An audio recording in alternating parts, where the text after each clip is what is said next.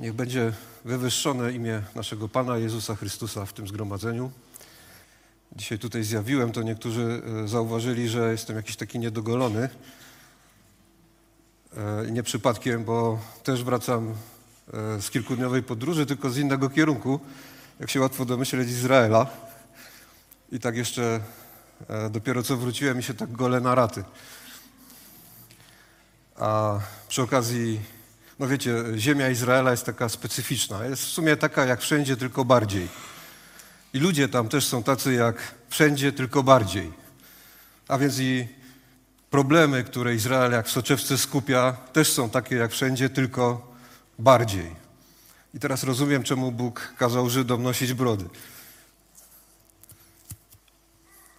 Bo dając im objawienie prawdy, diagnozując stan rodzaju ludzkiego i obarczając ich pewnym brzemieniem niesienia tej Bożej prawdy o tym świecie, wzięcia współodpowiedzialności za rodzaj ludzki, to powiem szczerze, w konfrontacji z taką wagą spraw broda jest bardzo przydatna i prorocy nieraz wydzierali sobie włosy z brody. Na szczęście Jestem już w Polsce i cieszę się bardzo. E, jest teraz lato w Izraelu, także ja nie chodzę do solarium, ale naprawdę bardzo, bardzo ciepło. Wróciliśmy do Polski, lądujemy. Okazuje się, że 36 stopni, chociaż już w sumie wieczór był w Katowicach na Pyżowicach. I mówię do ludzi, ale ulga. Wspaniale. Jeszcze w naszej starej dwudziestoletniej Skodzie klimatyzacja się zepsuła po tygodniu stania na parkingu. I tak jechaliśmy i myślimy, ale tutaj przyjemnie.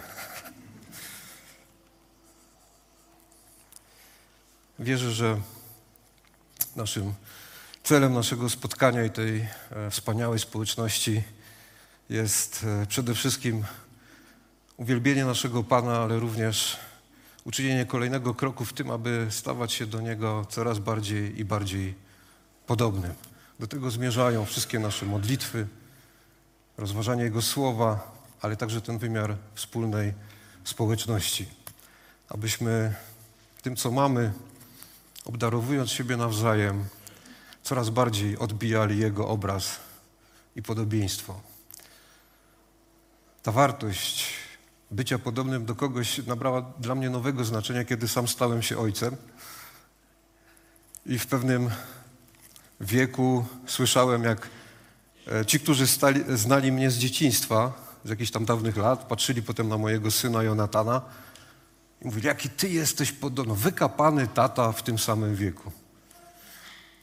Ja sobie przypomniałem, że to samo mówiono o mnie, kiedy ja byłem w jego wieku, i przyjeżdżali jacyś starzy znajomi rodziców z Warszawy, z Zagórnej, patrzyli na syna i mówili Andrzej, to jest kropka w kropkę Andrzej. Jest coś takiego chwytającego za serce. Mam syna tak podobnego, wszyscy to e, dostrzegają. Jest taki, jakaś taka, taki wymiar pewnej szczególnej więzi, a to przecież jest tylko taka płaszczyzna fizycznego podobieństwa. A nas z Bogiem Wszechmogącym łączy i powinno łączyć jeszcze coś głębszego. On chce nam niejako swoje geny przekazywać. To było o synu, ale e, żeby córki też nie były pokrzywdzone, to przypominam sobie takie zdarzenie już jakiś czas temu. E, nasze dzieci spotkały się ze swoimi kuzynkami, jak to takie różne rozmowy bywają. Ktoś zadał takie poważne pytanie, tak między dziewczynami, prawda, a jakiego ty byś chciała mieć męża? No i tam te starsze coś zaczynają mówić, ale tak prowokacyjnie jedna zapytała też naszej najmłodszej, Noemci, która wtedy chyba dosłownie z pięć latek miała. I ona tak od razu wypaliła, bez zastanowienia, ja to słyszałem. Ja chcę, żeby mój mąż był taki sam jak tata. E, nikt jej oczywiście nie instruował tego, żeby, żeby, e, o tym, żeby właśnie w ten sposób odpowiadała. E, pytanie było bardzo przekorne, ale ja się poczułem głęboko wzruszony tym. skąd temu dziecku przyszła taka myśl do głowy i to, że mam też poważną odpowiedzialność nie tylko wobec syna, ale wobec córek również. E, jak to dzieci lubią czasami tak dalej prowokować, więc e, ciocia dopytała naszej Noemci, a dokładnie to jaki ten mąż powinien być, jak ten twój tata. I wtedy Noemcia odpowiada, no taki nie za silny, nie za bogaty.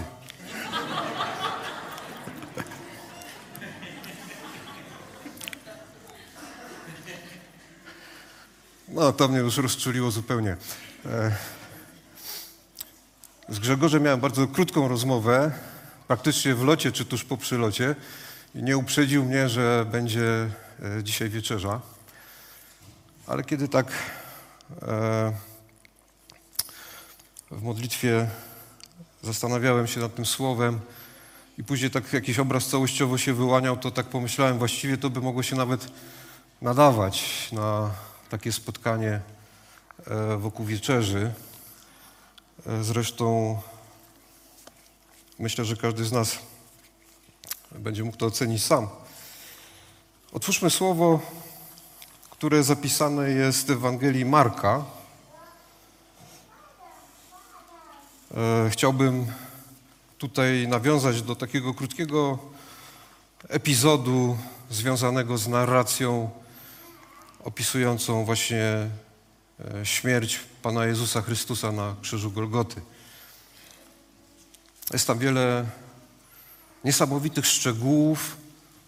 Duch Święty w niesamowity sposób podpowiadał autorom Słowa Bożego, które szczegóły wybrać i zawrzeć w tych narracjach. I nawet właśnie w toku przygotowań, kiedy tak jeszcze raz y, przyglądałem się, to wiele, wiele ciekawych myśli zaczęło mi się nasuwać, ale chciałbym się skupić tylko na jednym takim bardzo dramatycznym, jednocześnie sugestywnym wydarzeniu, które miało miejsce, kiedy nasz Mesjasz złożył w ofierze swoje życie. E, a jest to, jest to taki epizod, który pokazuje też w jaki sposób, i to jest bardzo ważne, także z punktu widzenia mojej służby, Boży plan z Izraelem od poprzednich dwóch tysięcy lat przed narodzeniem naszego Pana prowadził właśnie poprzez różne meandry historii i wpisuje się w ustanowienie tego nowego przymierza.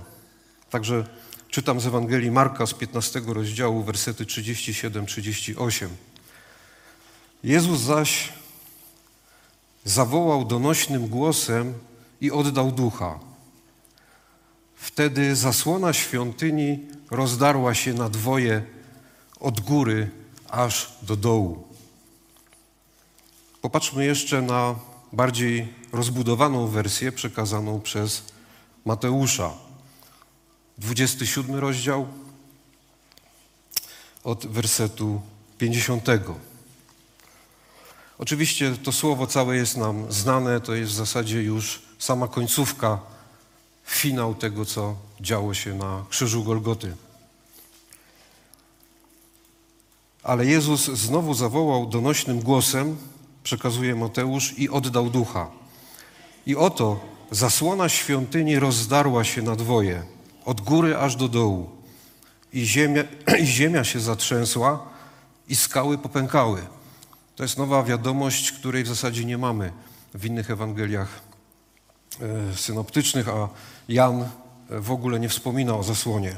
I groby się otworzyły, i wiele ciał świętych, którzy zasnęli, zostało wzbudzonych. I wyszli z grobów po jego zmartwychwstaniu i weszli do świętego miasta, czyli po prostu do Jerozolimy.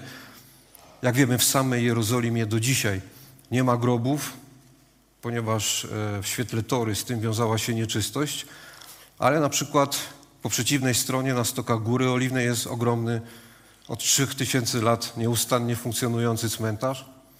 Tak samo są grobowce w Dolinie Kidronu i gdzieś na obrzeżach. No dzisiaj współczesna Jerozolima też ma inne takie miejsca.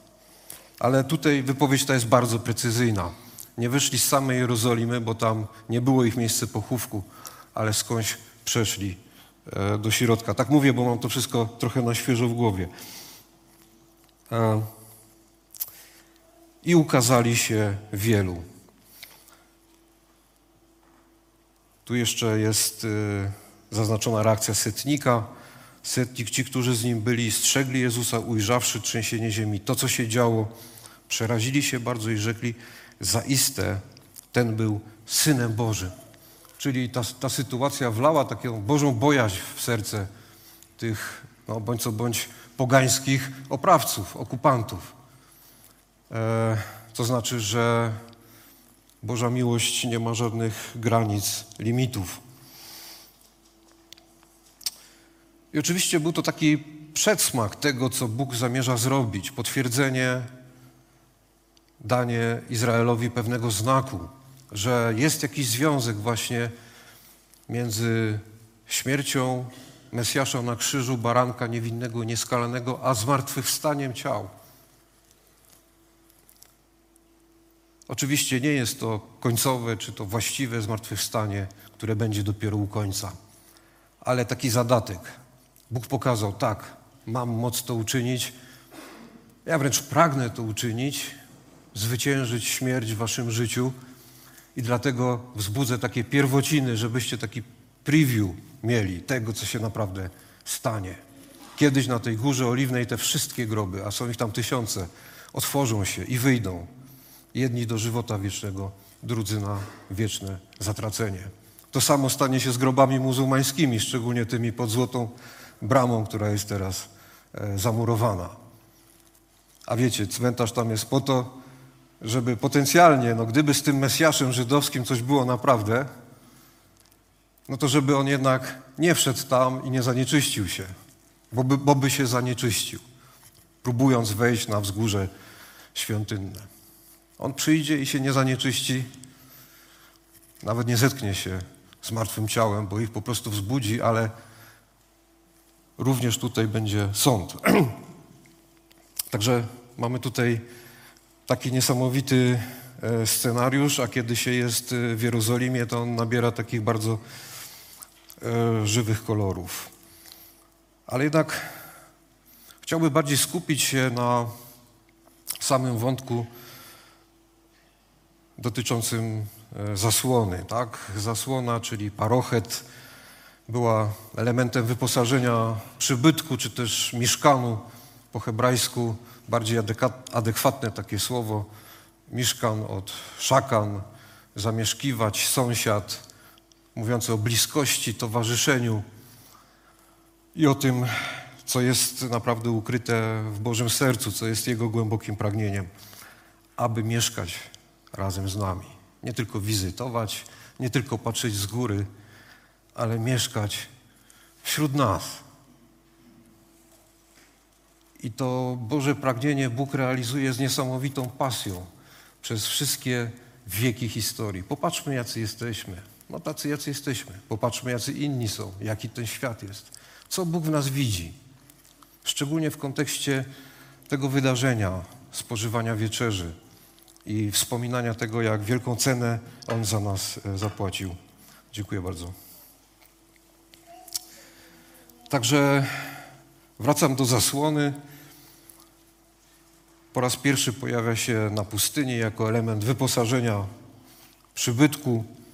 Później pojawia się w świątyni Salomona.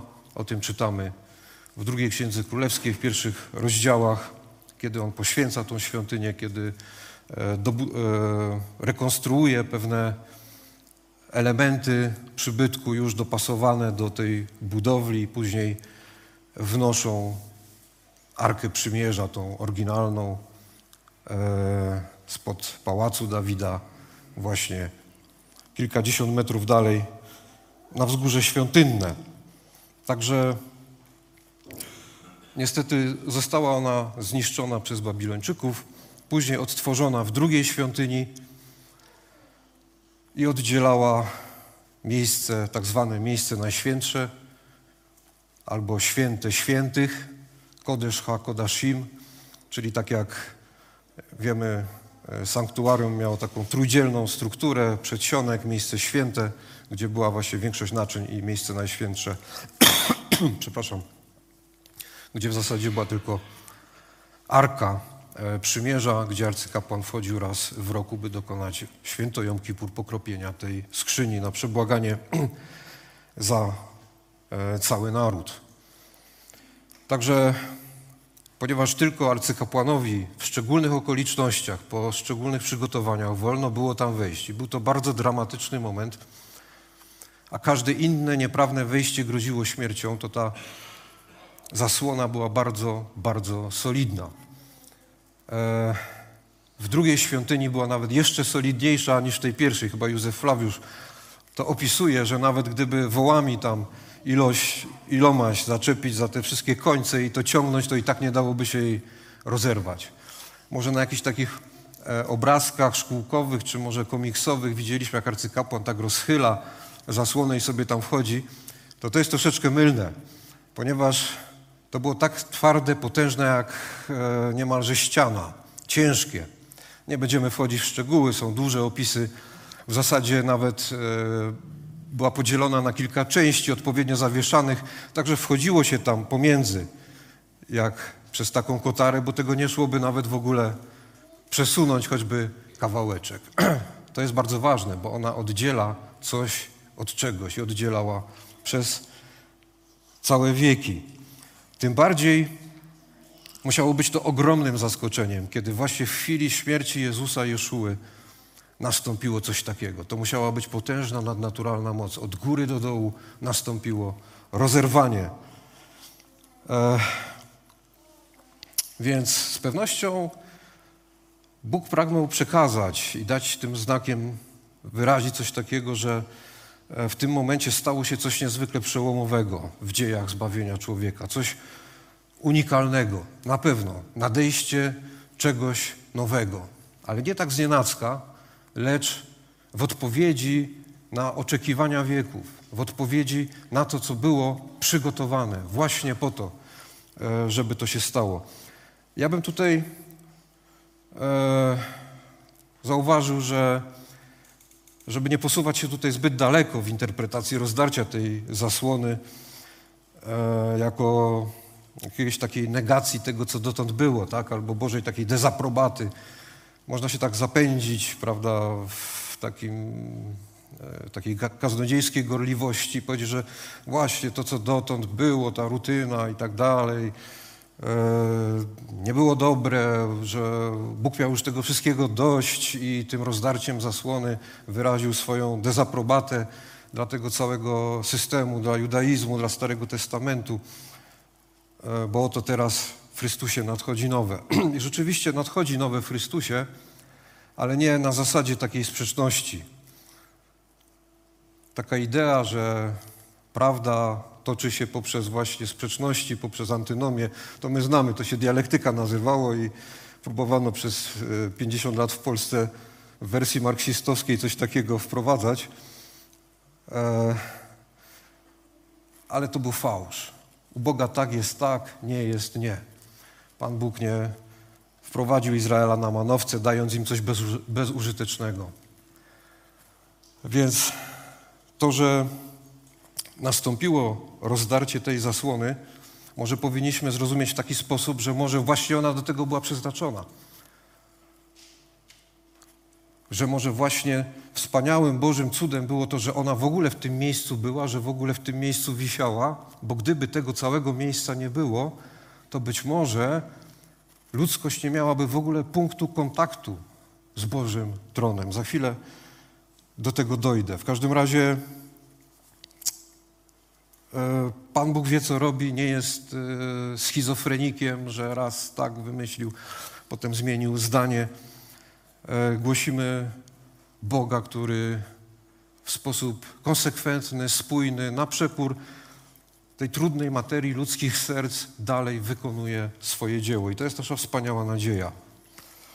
Także list do Hebrajczyków, który operuje dużą wiedzą na temat przybytku. W zasadzie można powiedzieć, że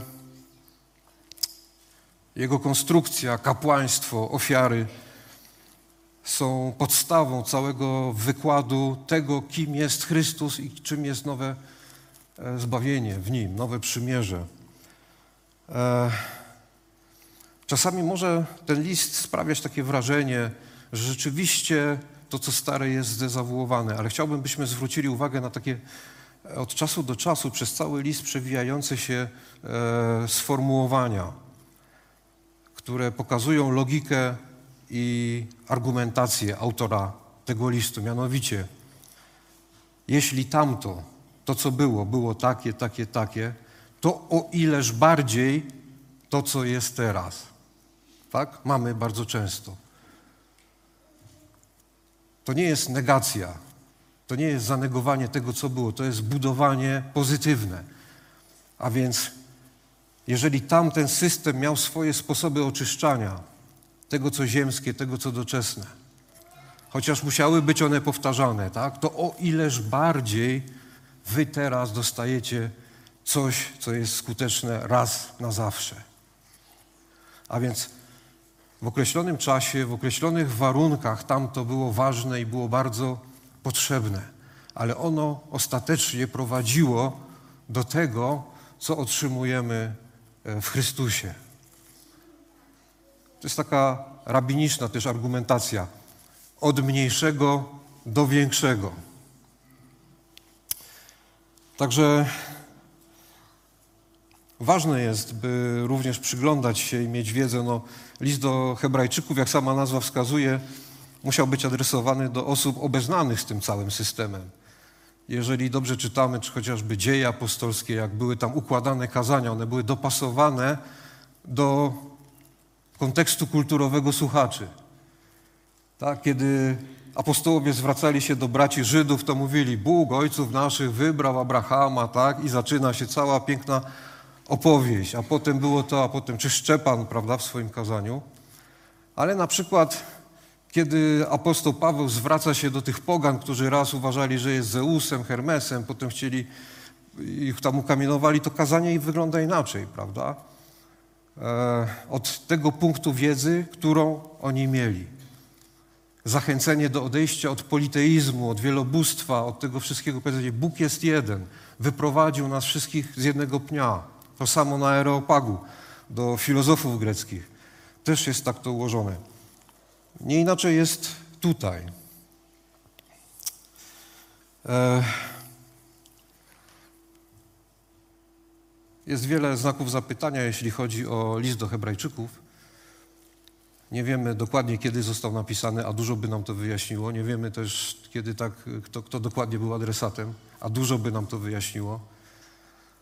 E, według jednego z, z, takich zasad, jednej z takich zasad egzegetycznych e, właśnie głównym celem autora jest porównanie starego z nowym, ale myślę, że bardziej trafne jest to, że głównym nadrzędnym celem tego listu jest wydobycie na nowo piękna i wspaniałości Jezusa Chrystusa, jako tego, ku któremu wszystko zmierza i przez którego jest wszystko. Ponieważ ci słuchacze czy czytelnicy tego listu potrzebowali takiego napomnienia, troszeczkę zagubili drogę. On jest tym Bogiem, w którym wszystko jest zawarte, wszystko, co potrzebujemy i wszystkie drogi, Tanach, pism hebrajskich, tego, co Bóg czynił Izraelem, właśnie do Niego e, prowadzą.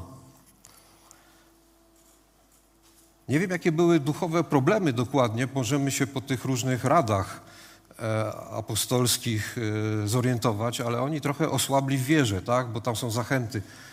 Omdlałe kolana wyprostujcie, idźcie do przodu, patrzcie, macie wokół siebie ogromny obłok świadków, więc coś ich hamowało, coś powodowało, że zaczęli zwalniać tempa, że zaczęli unikać społeczności, że zaczęli gdzieś znikać na boki, że zaczęli się cofać w wierze.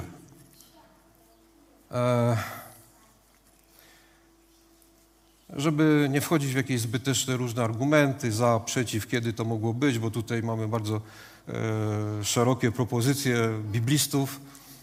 Ja bym przychylał się do takiego przekonania, że to było jeszcze przed zburzeniem świątyni, kiedy właśnie świątynia z całym tym swoim przepychem, drugiej świątyni, tą wspaniałością, e, tym pięknem ciągle jeszcze funkcjonuje, Jak wiemy, na samym początku zbór pański rozwijał się na przedsionkach, tak? w przedsionku salomonowym. Byli częścią tego wielobarwnego, e, tej wielobarwnej duchowości żydowskiej tamtego czasu. Ale tu sądzę, że to jest jednak krótko przed tym buntem żydowskim, przed rokiem 70 e, naszej ery, kiedy zaczynają się prześladowania i kiedy wielu zaczyna e, dystansować się od tej nowej grupy, która nazwała siebie Drogą Pańską. E, I być może to ich zaniedbywanie społeczności ze swoimi wiązało się z tym, że zaczęli z powrotem gdzieś wracać do jakichś grup ortodoksyjnych. Ponieważ prześladowania zwykle działały w taki sposób, że jeszcze bardziej ludzi zbliżały do społeczności. A w tym wypadku ta więź się rozluźnia.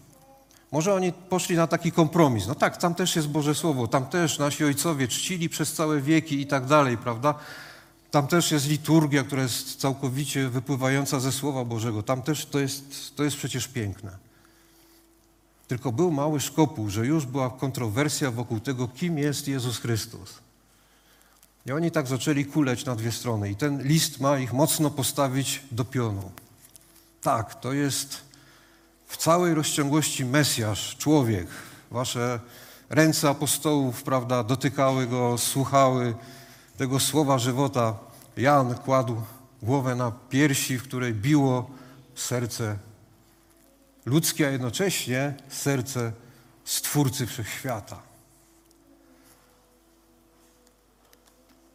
I oba te aspekty, w pełni człowiek, w pełni Bóg, są bardzo mocno taki właśnie żydowski sposób, również zrozumiały dla nich, podkreślone w liście do Hebrajczyków. I oto teraz wyłączają was z synagog, wyłączają was z dziedzińców świątyni, przepędzają was, prześladują. Spotykacie się no już w znacznie skromniejszych warunkach, w swoich własnych być może domach i tak myślicie, no to jest trochę słabe, tak? Wielu się gorszy, przyzwyczajonych do takiej potężnej kościelnej ornamentyki, gdzieś wychowani byli w dzieciństwie, a tutaj o, no nie ma nic. To mogło być coś podobnego. Takie liche to trochę. No mamy tą społeczność, ale, ale, ale prawda, to tu czego, czego się tak brakuje? Czy nie powinniśmy tam z całą tą grupą wejść w ten główny i, i, i świętować? Prawda? Ale jest cena, którą trzeba zapłacić. I w tym czasie już to staje się niemożliwe. Te drogi się po prostu rozchodzą. I to jest napisane, aby ich wzmocnić i powiedzieć: Słuchajcie, nie zamieniajcie się kierki na kijek. Naprawdę, w Chrystusie macie wszystko i jeszcze więcej. To nie jest ten, który chciał zniszczyć świątynię, jak mu przypisywano, ale bolał nad tym, że ze świątyni zrobiono jaskinię zbójców, tak? a to ma być dom modlitwy wszystkich e, narodów. Także nie zmieniacie religii tak naprawdę.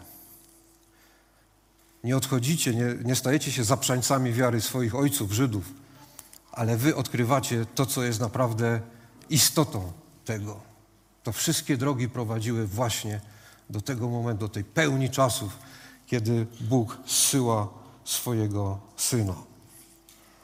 A więc raczej bym widział taką zachętę. Trwajcie w wierze, wyrównajcie szeregi, tak?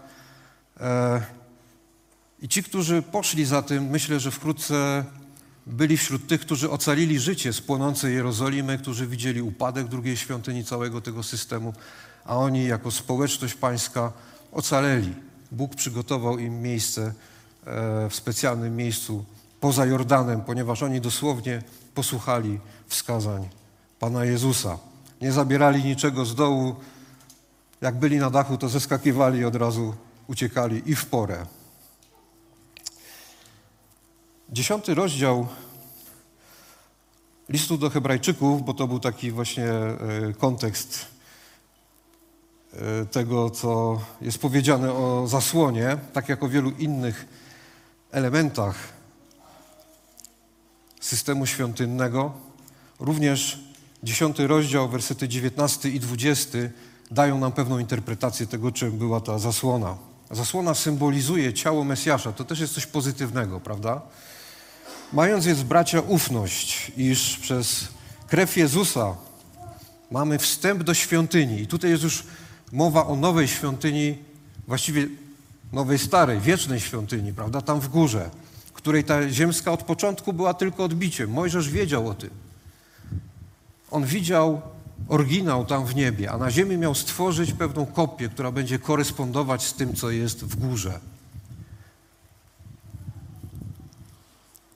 Macie wstęp do świątyni drogą nową i żywą, którą otworzył dla nas poprzez zasłonę, to jest poprzez ciało swoje. Bardzo ciekawe sformułowanie. Porównanie tej zasłony do ciała Chrystusa oraz kapłana wielkiego, czyli arcykapłana nad domem Bożym. To wszystko są odniesienia do tego, co autor mówi wcześniej, czym teraz nie będziemy się zajmować. Dlatego wejdźmy na tą drogę ze szczerym sercem w pełni wiary. Odnówcie swoją wierność Mesjaszowi, odnówcie Chrystusowi. Tak naprawdę w ostatecznym rozrachunku tylko On się liczy, a reszta, wszelkie inne poznanie temu właśnie ma służyć, aby lepiej Jego poznać i zrozumieć. Także w kontekście rozdarcia tej zasłony możemy powiedzieć, że tak jak życie w tym momencie zostało wydarte z Jego ciała, tak zasłona została rozdarta na dwie części, żebyśmy mogli uzyskać dostęp nie tylko do tego ziemskiego miejsca najświętszego. Tam nawet Arki Przymierza nie było w tym czasie, bo ona zaginęła po, po wygnaniu babilońskim. Była tylko ta skała, góry Moria i puste miejsce. Ale ona nadal symbolizowała właśnie ten punkt kontaktu z podnóżkiem Bożego Tronu, tego prawdziwego, niewidzialnego. I tam uzyskujemy dostęp poprzez śmierć Mesjasza. Niesamowicie piękny i wspaniały obraz. To była cena Jego krwi, którą przelał za grzech całego świata w ofierze nieporównywalnej, nieporównywalnie cenniejszej niż wszystkie ofiary ze zwierząt dotąd składane. Ale to było zgodne z Bożym zamierzeniem. Te ofiary miały być składane po to, żeby wskazywać na ostateczną i jedynie skuteczną ofiarę naszego Pana. Miały prze, przeholować, można powiedzieć, sprawę zbawienia całej ludzkości przez te wszystkie wieki, aż do tego momentu, kiedy pełnia czasów nastanie, On przyjdzie i poniesie śmierć za grzech całego świata. Bóg to od, od początku zaplanował, ale to miało nastąpić w pewnych sekwencjach w określonym czasie. I nie zapominajmy o tym, abyśmy zbyt tanio tej łaski nie przyjmowali. E, także nie chcę tutaj wchodzić w tajemnice, w szczegóły tego, czym była świątynia czy przybytek. Chcę tylko powiedzieć, że w tej konstrukcji Pan Bóg na nowo odbudował taki punkt kontaktu między niebem a ziemią. Wieko Arki Przymierza jest określone jako tron Boży. Nie był literalnie, prawda, jakbyśmy widzieli, ale to było takie tajemnicze miejsce, które przenosiło czy wiązało się z innym wymiarem. Bóg jest wszędzie, Bóg jest blisko, a jednocześnie nie jest dostępny naszym trójwymiarowym zmysłom, prawda? I nie jest tak, jak to Gagarin powiedział zaraz, jak to, że no, w niebie byłem, czy no, w kosmosie Boga nie widziałem ale tak naprawdę słabo się znał na tej fizyce. Później odkryto właśnie, że wcale nie trzeba lecieć na koniec wszechświata, żeby dojść do innego wymiaru, że to się da stwierdzić. Inne wymiary istnieją. Eee, I coś takiego właśnie cały czas funkcjonowało w tym miejscu, które Bóg sobie e, upatrzył. W refleksji mesjanistycznej natrafiłem na inne też ciekawe wyjaśnienie tego zdarzenia z rozdarciem zasłony. Taki uczony David, David Daube zauważył, że jego zdaniem, on był lingwistą, porównał język Nowego Testamentu i też swoją hebrajską wyobraźnię i uznał, że to rozdarcie zasłony jest wyrażeniem ojcowskiego bólu Boga Wszechmogącego z powodu śmierci Syna. Nie jest to podstawowa egzegeza, że to dosłownie i tylko to znaczy rozdarcie świątyni, ale przyjmijmy to też jako pewien niezwykły obraz tego, co, tu się, co tutaj się stało.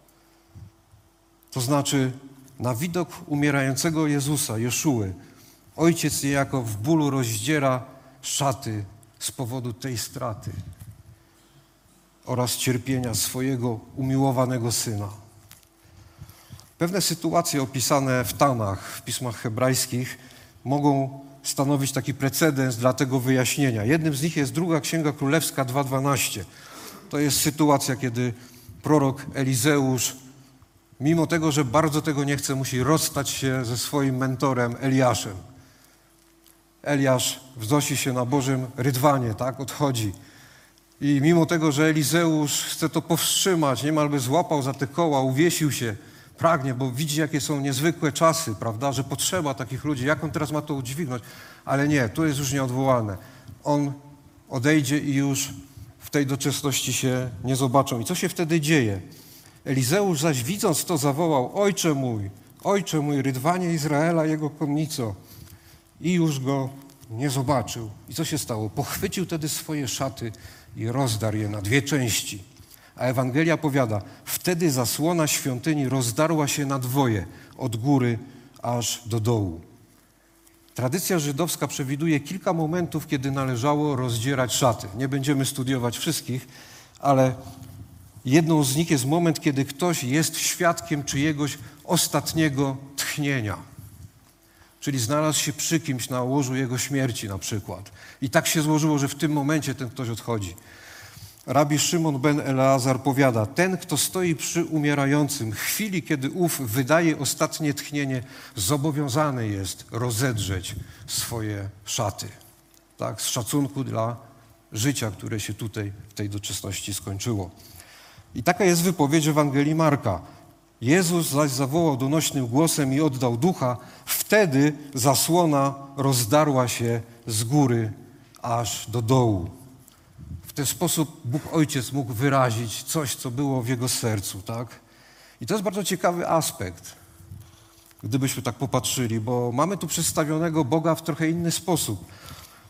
Że Bóg Ojciec nie jest jak taki gniewny sędzia, tak? Wśród jakichś piorunów, gdzieś tam, prawda, e, w tym dramatycznym momencie przyjmujący to zadośćuczynienie z mściwą satysfakcją, tak, o wreszcie, bo mnie tak urazili strasznie, i ta kara teraz tutaj e, się dzieje, prawda? Ale widzimy ojca współcierpiącego właściwie tak samo jak syn. I dla mnie, czy do mnie osobiście, taka e, natura Boża, Boga Ojca bardziej przemawia, tak? To właśnie było zasugerowane w tym wydarzeniu, kiedy Abraham został wystawiony na próbę ze swoim synem, na tej samej właśnie górze.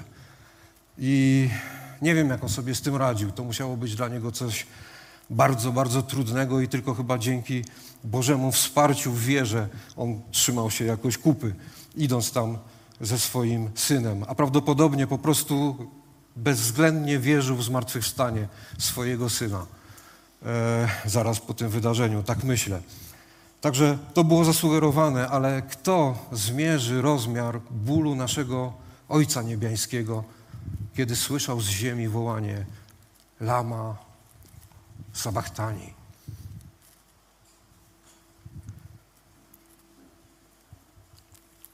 Może jakoś przemawiał do syna, ratujmy razem ten rodzaj ludzki. Synu, wytrzymaj jeszcze.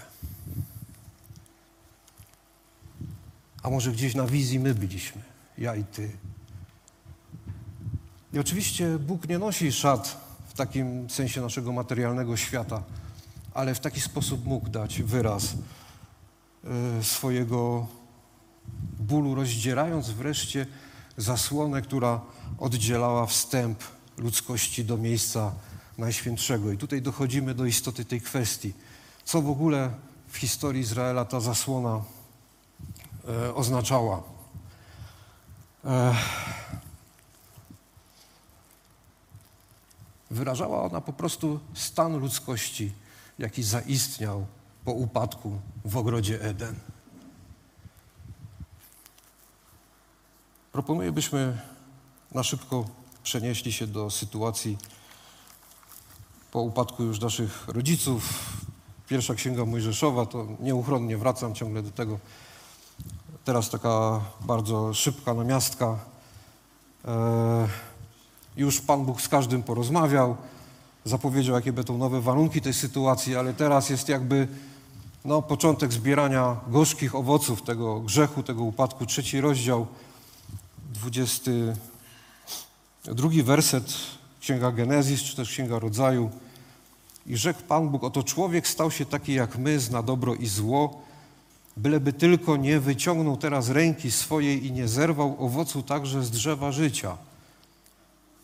Czyli ta możliwość ciągle jest dopuszczana.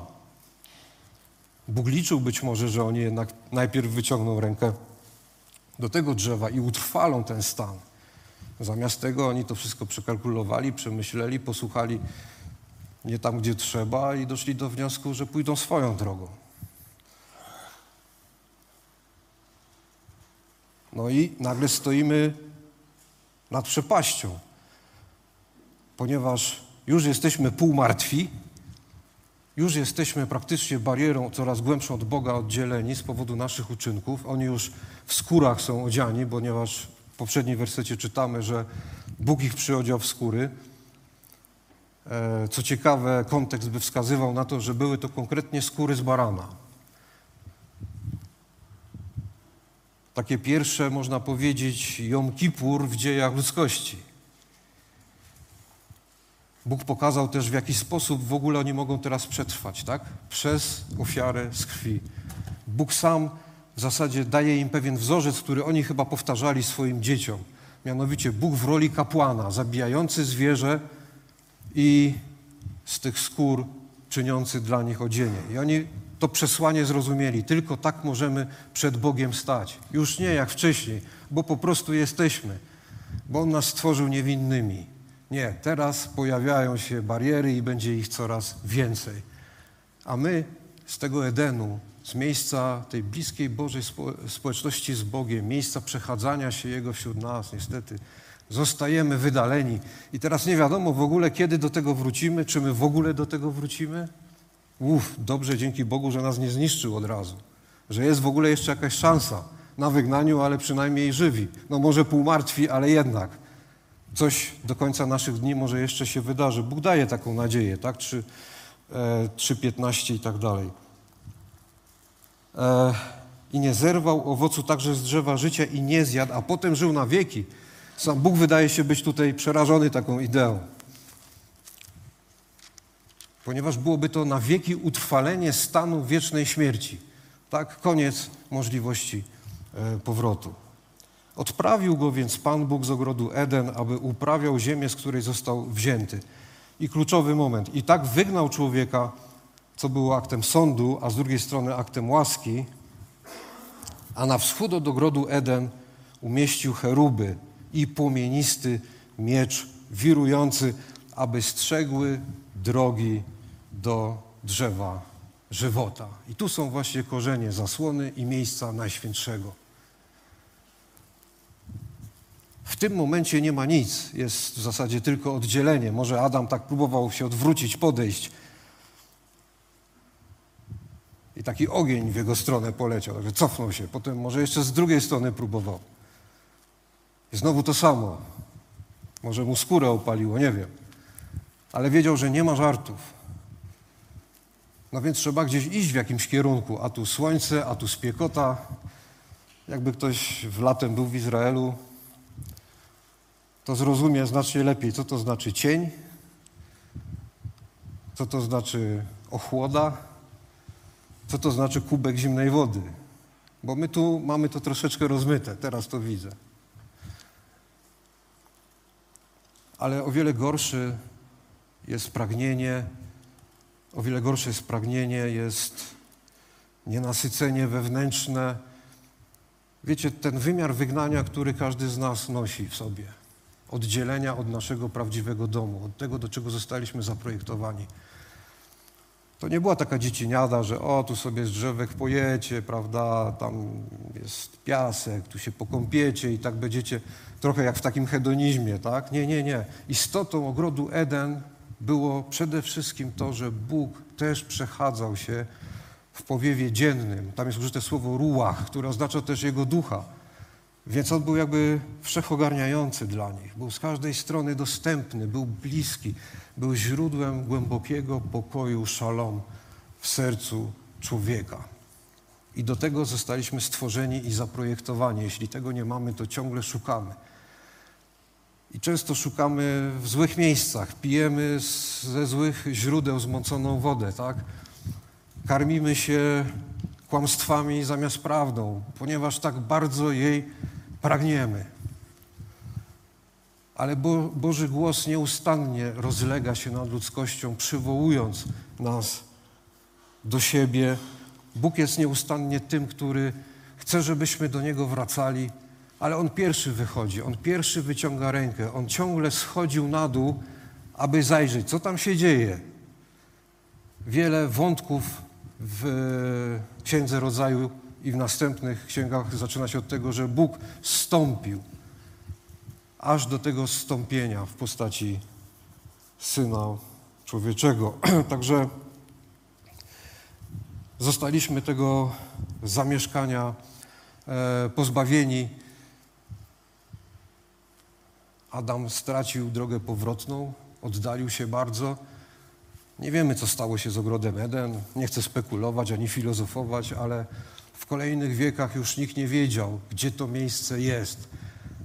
Ale jak to mogło być? On żył jeszcze ładnych parę wieków i pamiętał, co stracili, tak?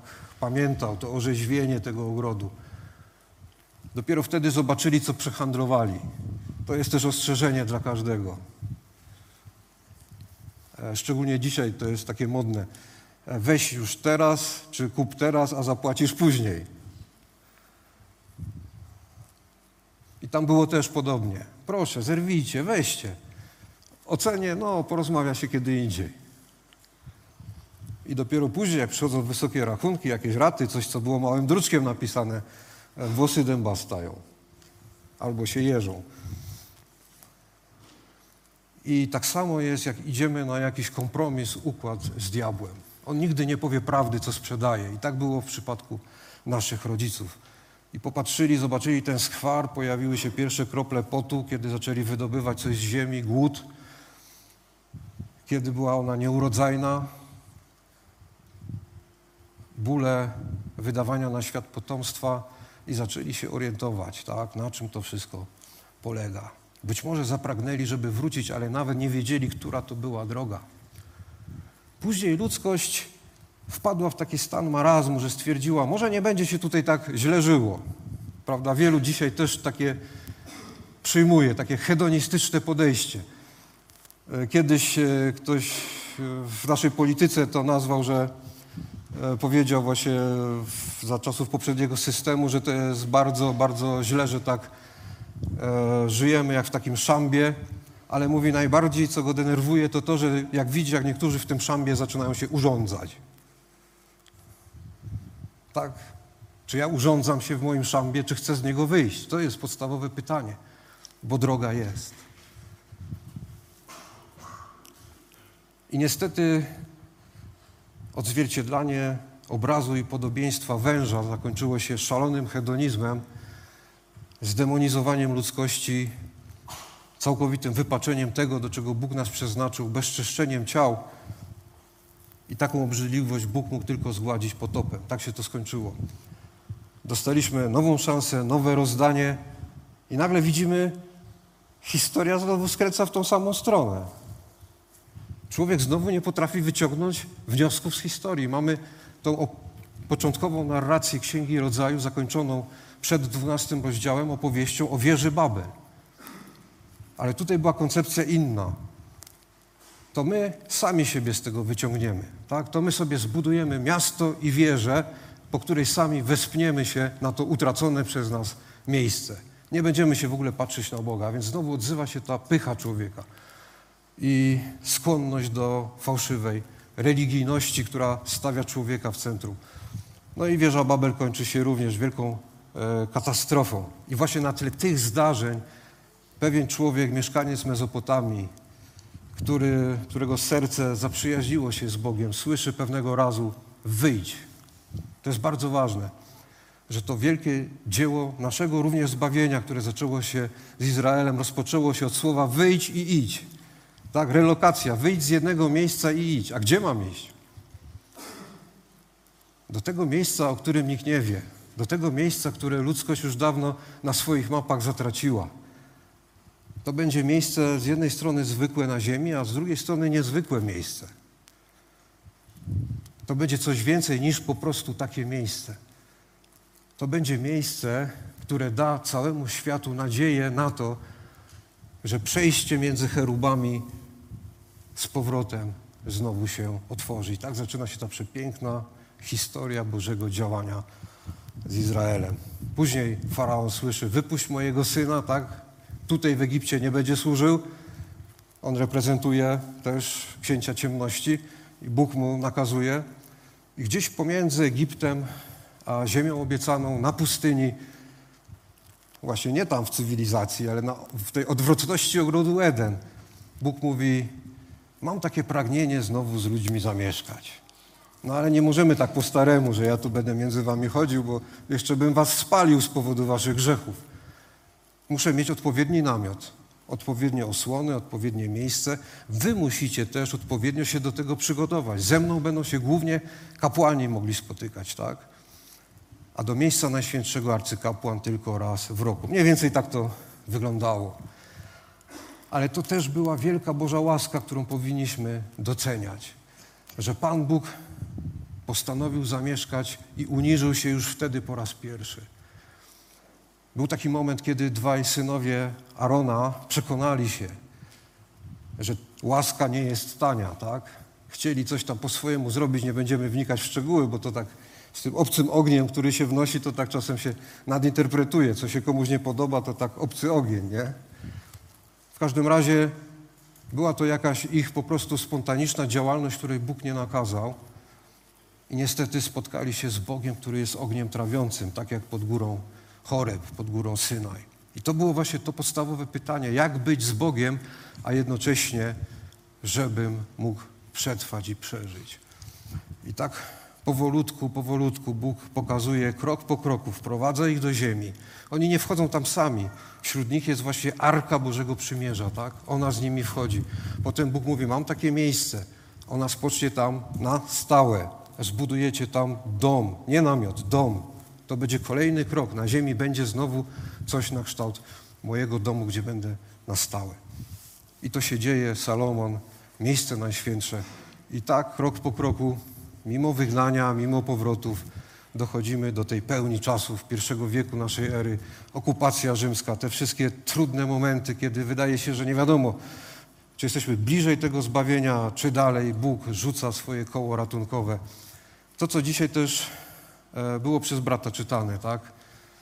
Że słowo ciałem się stało, zamieszkało wśród nas i widzieliśmy Jego chwałę.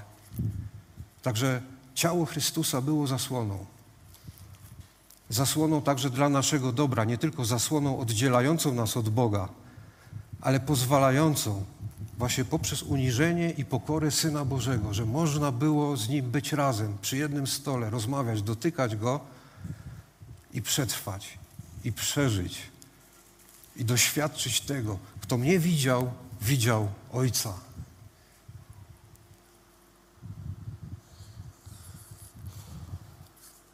Także zbliżając się do końca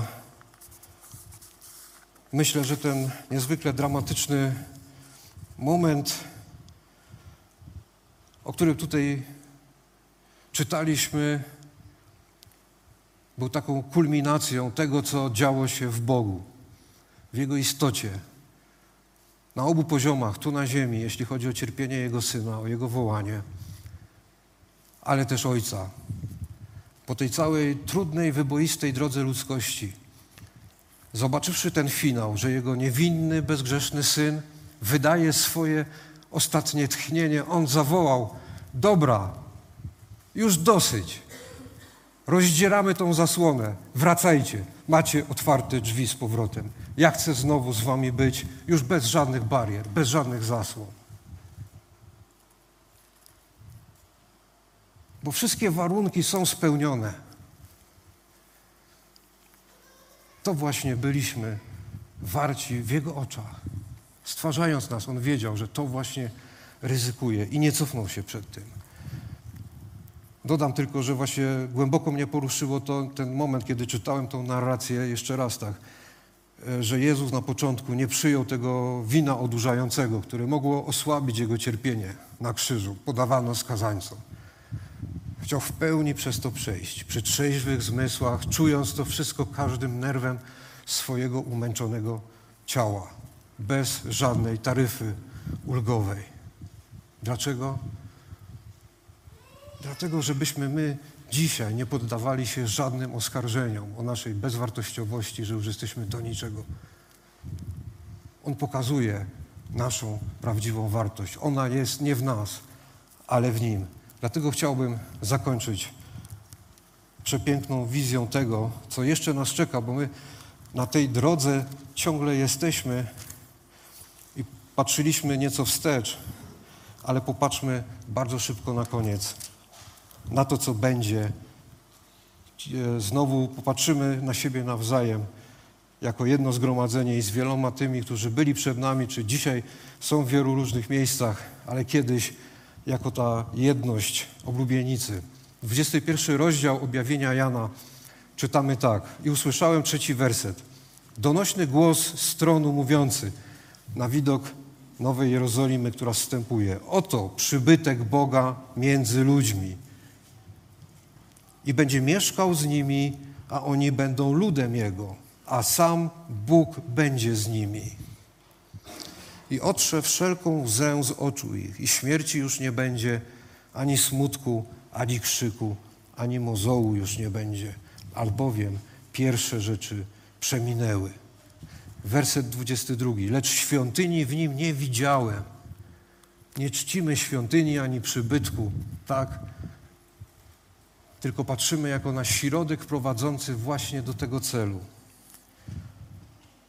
albowiem Pan Bóg Wszechmogący jest Jego świątynią oraz baranek. A więc nie ma już potrzeby zasłon, prawda? Nie ma już potrzeby odgrodzeń. On jest świątynią sam. A miasto nie potrzebuje ani słońca, ani księżyca, aby mu świeciły. Oświetla je bowiem chwała Boża, a lampą jego jest baranek. I jemu za to Niech będzie wieczna chwała. Amen.